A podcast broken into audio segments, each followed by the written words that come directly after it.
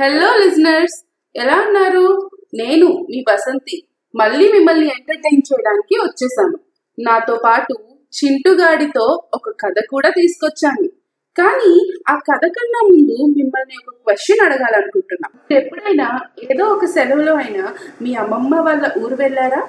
ఒకవేళ వెళ్తే ఆ ఊరికి ఒక పేరున్నా సరే మనం చెప్పిన ప్రతిసారి మా అమ్మమ్మ వాళ్ళ ఊరు వెళ్తున్నాం అని చెప్తాం. ఎందుకో ఎప్పుడైనా ఆలోచించారా? ఈ ప్రశ్న కోసం ఫ్రీ టైంలో ఆలోచించండి. ఇప్పుడు మన కథ స్టార్ట్ చేద్దాం. హైదరాబాద్ బెంగళూరు చెన్నై విశాఖపట్నం ఎన్నో మరెన్నో పట్టణాలు. కానీ గుంటూరు తెనాలి విజయవాడ ఇలాంటి పేర్లు వినగానే మనసు ఒక ప్రశాంతత కోరుకుంటుంది. హాయిగా గాలిలో తేలుతున్నట్టు ఉంటుంది. పల్లెటూర్లు బాగా హాయిగా అనిపించడానికి కారణం ఈ పట్టణాలన్నీ ముందు పల్లెలే కాబట్టి. నిజంగా అసలు ఆ ఊరి కోసం తెలియని వాళ్ళు వచ్చినా ఆ ఊరికి కొత్తగా ఎవరు వచ్చినా వాళ్ళ సొంత ఊరు అనే భావం వచ్చేస్తుంది. పైగా నైంటీస్లో పుట్టిన పిల్లలకి ఇంకా హ్యాపీస్. టీవీ కన్నా గొప్పవి చాలా ఉన్నాయి. అవుట్డోర్ గేమ్స్కి మన ఇంట్లో వస్తువులు వాడొచ్చు అని తెలిసిన రోజులవి. అలానే ఈ చింటుగాడు ఒక హాలిడేస్లో వాళ్ళ అమ్మమ్మ వాళ్ళ ఊరు వెళ్ళాడు. ఊరిలోకి దిగంగానే మన కోసం ఎదురు చూసే ఒక ఆటో. ఆ ఆటోలో నడిపే అతను చింటూ గాడిని వాళ్ళ పేరెంట్స్ని పలకరిస్తే వీడికి ఆటో ఏదో వాడిదే అయినంత ఫీల్ వచ్చేసి ఒక హుషారుతో హీరో పోజ్లు ఆటోలోనే ఇవ్వడం మొదలుపెట్టాడు. అమ్మమ్మ వాళ్ళు ఇల్లు రానే వచ్చింది. అంతే.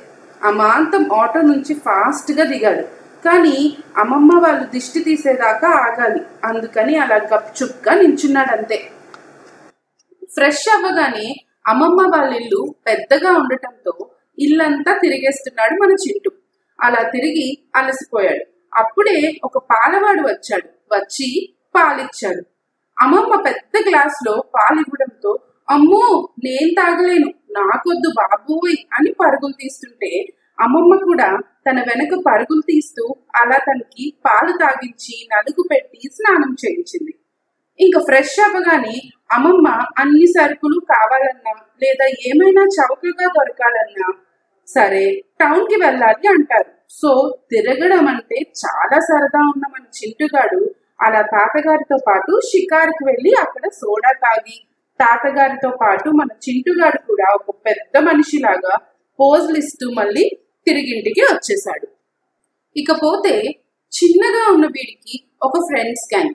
వాళ్ళు మన వాడిని కలవడానికి రావడం వాళ్ళతో ఆడుకోవటానికి చింటూ వెళ్ళటం. అలా వెళ్తున్నప్పుడు జాగ్రత్త త్వరగా వచ్చే అని అమ్మమ్మ చెప్పటం.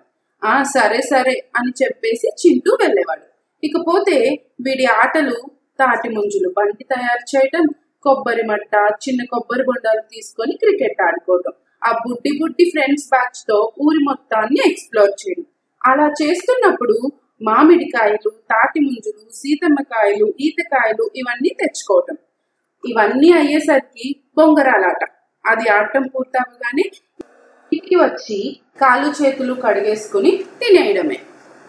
ఊర్లో తొందరగా తినేయడం అలవాటు. కాబట్టి చింటుగాడు కూడా తినేశాడు. ఇంకా పెరట్లో మంచం వేసుకుని హాయిగా పడుకొని అందరూ మాట్లాడుతూ ఉంటే చింటుగాడు చుక్కలు లెక్క పెడతాడు. అదండి మన కథ.